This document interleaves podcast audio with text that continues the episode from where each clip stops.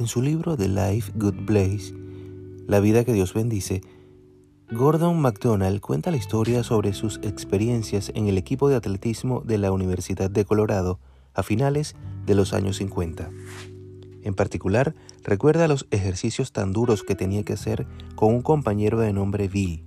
Todavía hoy día me angustio al pensar en aquellos ejercicios cada lunes por la mañana.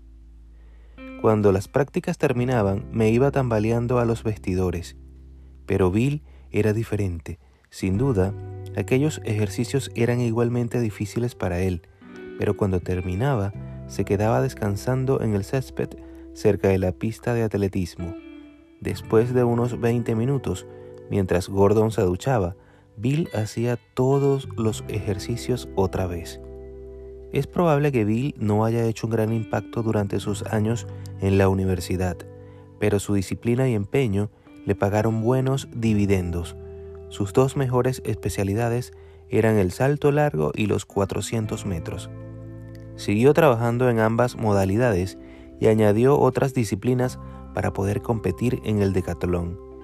Gracias al esfuerzo disciplinado y un constante mejoramiento, el poco espectacular atleta universitario que había trabajado junto a Gordon McDonald se convirtió en un atleta mundialmente famoso, porque este Bill no es otro que Bill Tommy, el decatleta promovido al Salón de la Fama Olímpico en 1984.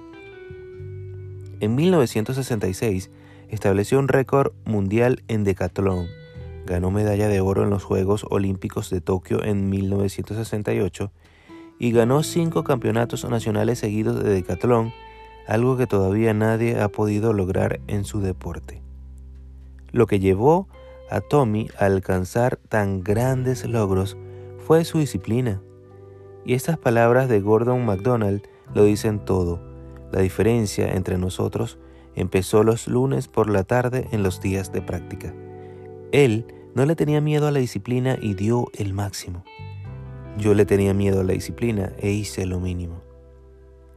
Mira que te mando que te esfuerces y seas muy valiente, no temas ni desmayes, porque Dios estará contigo donde quiera que vayas. Josué 1.9.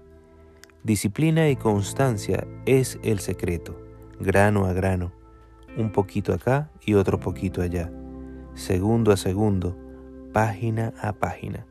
No intentes llevar de una vez, pero mantén la disciplina y la constancia, porque Dios siempre está a tu lado. Anímate, aún puedes. Que tengan un maravilloso día, que Dios los guarde y los bendiga.